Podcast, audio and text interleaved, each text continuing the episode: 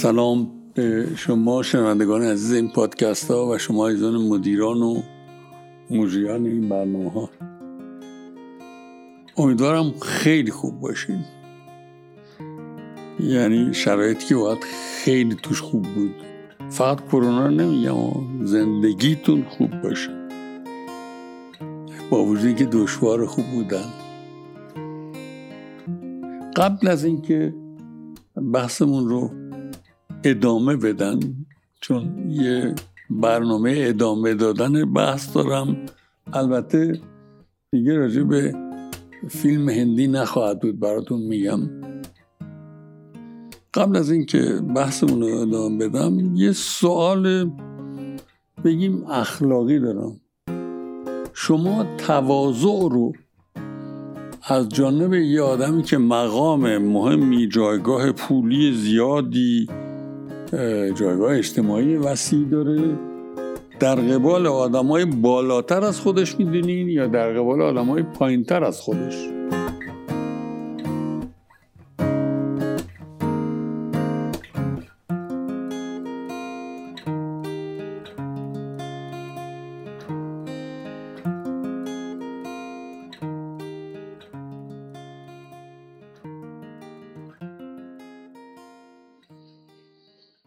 متواضع بودن شرط اصلیش اینه که در مقابل کسایی که از خود آدم، کسی که پایین تر نیست ولی شرایط ضعیفتری دارن، این تواضع رو داشته باشیم. این باور منه. حالا میگم چرا این موضوع رو مقدمه ضروری میدونستم، ولی بحث امروز به علت استقبال شما از بحث جامعه مدنی و اینکه خب برجعت یه مقداری بحث هندوستان رو کردیم، یه جای دیگه دنیا رو هم ببینیم و بحث کنیم با هم. و نوع دیگری بحث امروزمون موضوعش جامعه مدنی و جهانی شدنه. باز یه توضیح مقدماتی لازمه. جهانی شدن، اول خدمتتون عرض کنم که این مفهوم یکی از شواهد اقتدار ایالات متحده است. و اونم که زمانی که ایالات متحده پنج سال چهار پنج سال بعد از شکستش در جنگ ویتنام از نظر اقتصادی هم در دنیا و از طوری شده بود که حتی متفکران ایالات متحده میگفتن نوع قدرت در دنیا عوض شده و مفهوم سافت پاور شکل گرفت. در اون مقطع زمانی ایالات متحده قادر شد یه مفهومی رو توی دنیا جا بندازه و اون جهانی شدن بود. جهانی شدن یه تولید فکری که از ایالات متحده اومد در اواخر سالهای هزار و نهصد و هفتاد و به تدریج جا باز کرد و قدرت ایالات متحده رو افزون کرد. الان وارد جزئیاتش نمیشم چطور، ولی این جهانی شدن در تعاریف رشد یافتش شامل سه عنصر بود: آزادی حرکت سرمایه، آزادی حرکت فناوری و آزادی حرکت نیروی کار. به این جهانی شدن که شامل این سه عنصر آزادی سرمایه، آزادی حرکت فناوری و آزادی حرکت نیروی کار بود، بهش گفتیم جهانی شدن از بالا. یعنی رأس قدرت توی دنیا چجوری جهانی شد. در مقابل این حرکت‌های اجتماعی دنیا یک جهانی شدن از پایین هم شکل دادن. بحث امروز راجع به جامعه مدنی و جهانی شدن به این جهانی شدن از پایین ربط داره. کمربنداتون رو ببندید، یه خورده سفر میخوام بریم. با اجازهتون میریم تانزانیا. آفریقا. تصویر آفریقا هم تو ذهن ما خیلی قشنگتر از تصویر هند نیست. فقیر و بدبخت و مریض و جنگ و، ولی آفریقا هم تجربیات غنی و بسیار پرمعنایی داره. در آفریقا به شرق آفریقا سفر میکنیم، تانزانیا. میدونین تانزانیا یه بخشیش توی قاره آفریقاست، یه بخشیش جزیره است که ما ایرانی‌ها هم نسبت بهش آشناییم، زنگبار.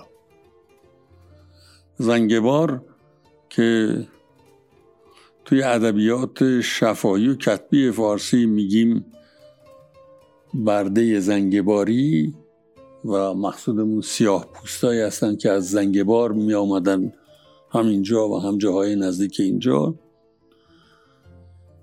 زنگبار هم مدتی تحت کنترل دلالان برده پرتغالی بود که اول معامله‌گرش بودند، بعد خودش هم خودشون هم بهره‌مند شدن، بردن به برزیل و سرزمین برزیل رو با برده‌های آفریقایی روش دادن. در زنگبار اگر تشریف برده باشید موزه برده‌داری هست و از جمله نکاتی که شامل موزه برده‌داری هست جایی که برده ها رو نگه می داشتن قبل از اینکه برده ها به کشتی ها منتقل شن و به مقصدی که اونجا باید فروخته می شدن منتقل گردن. وقتی اینجا رو می بینین سقف کوتاه، بسیار کوتاه و دو طبقه، ارتفاع دو طبقه یه متر و بیسته و در شصت سانتی متر بدن برده تا می شده، مچاله می شده، جا داده می شده تا زمانی که به کشتی حمله بشه. در کنار این موزه برده‌داری برده های زنگباری که توی ایران هم ازشون استفاده شد، در زنگبار یه پدیده دیگه مربوط به ایران هم هست، فکر نمی کنم بتونین حدس بزنین.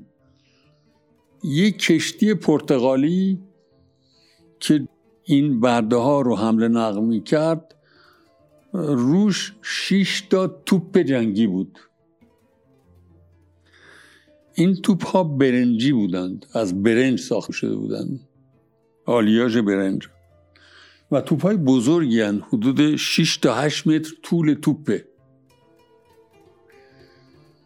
و این توپ ها امروز بخشی از نمایش بیرونی اون چیزی که بهش میگن امارت امیر، امیر زنگبار. بیرونش هر طرف چهار طرف داره، هر طرف دو تا از این توپا هست. جالب اینجاست که بدونین این توپا در ریختگری صفوی ساخته شدن. بله، توپای کشتی پرتغالی که مسئلهش حمل برده ها بود و میرفت زنگبار که برده بیاره، این توپها در کشتی پرتغالی ساخته شدن. این یکی از این کشتی ها رو زنگباری ها غرق کردن، بعد از توی دریا توپها رو کشیدن بیرون و امروز جزو نمادهای قصره. روی این توپ ریختگری مهری هست که نوشته ریختگری صفوی به فارسی. این یه جنبه دیگه تانزانیاست و اینم براتون بگم زنگبار ویژگی که داره بزرگترین شهر سنگی دنیاست. تمام شهر از سنگ ساخته شده، از سنگ کف دریا کندن شهر رو ساختن. ولی براتون هدفم از صحبت امروز بحث راجب فقط زنگبار نیست. میخوام بریم تانزانیا و یه تجربه جامعه مدنی تانزانیا رو براتون تعریف کنم. عرض کردم آفریقا تجربیات و دستاوردهای مهمی داره که از یه موزه تواضع میشه ازش یاد گرفت. ببینین جزء این پدیده جهانی شدن به هر جهت موبایل همه جا هست دیگه، درست؟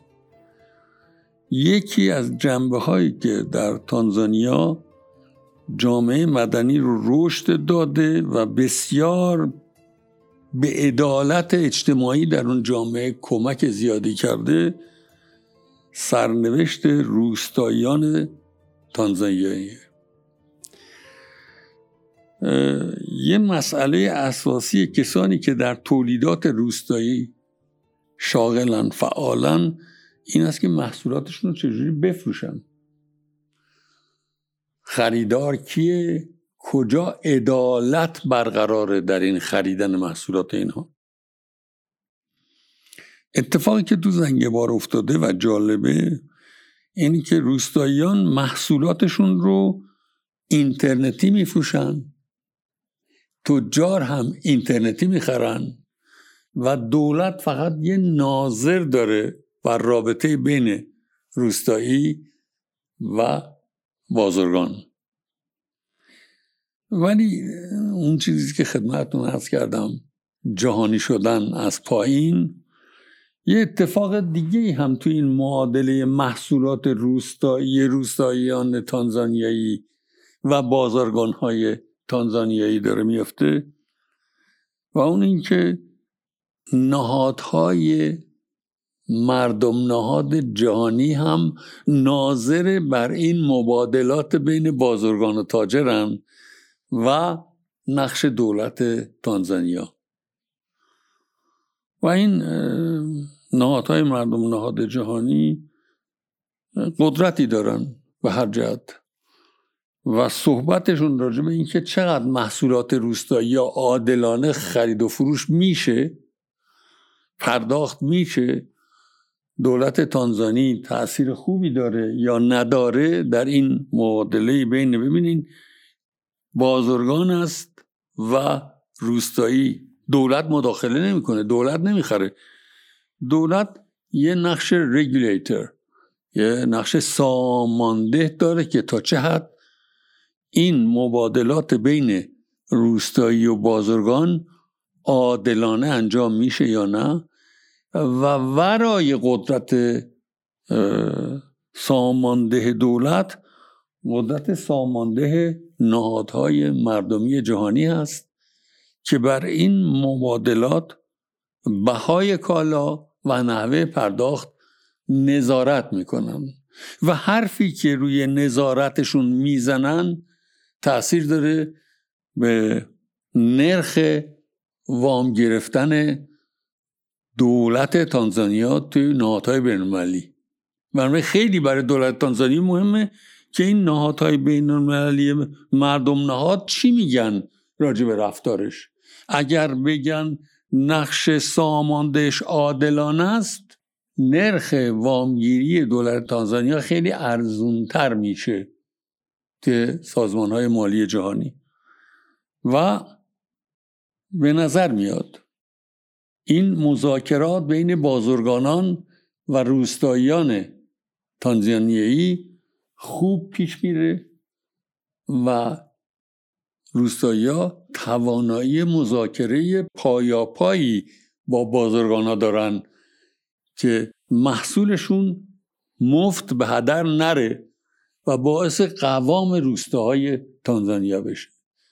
این یه تجربه بسیار با ارزشه که در بعضی از جوامع که محصولات کشاورزی روستاییان یه جوری رو هوا میمونه، حالا بخرن یا نخرن یا اینکه فقط تو اون جامعه دولت میتونه بخره، اون چیزی که تو تانزانی داره اتفاق میفته، روستایی مخاطب معاملش بازرگانه، دولت نقش سامانده داره و یه جوری در کنار دولت تانزانی، ورای دولت تانزانی، نهادهای مردم، نهاد بین‌المللی هم به این سامان مبادله بین روستاییان و بازرگانان تانزانیایی نظارت دارند و این نظارت تأثیرگذاره و بسیار به مثابه جامعه مدنی، هم روستایی، هم بازرگان، هم نهادهای جهانی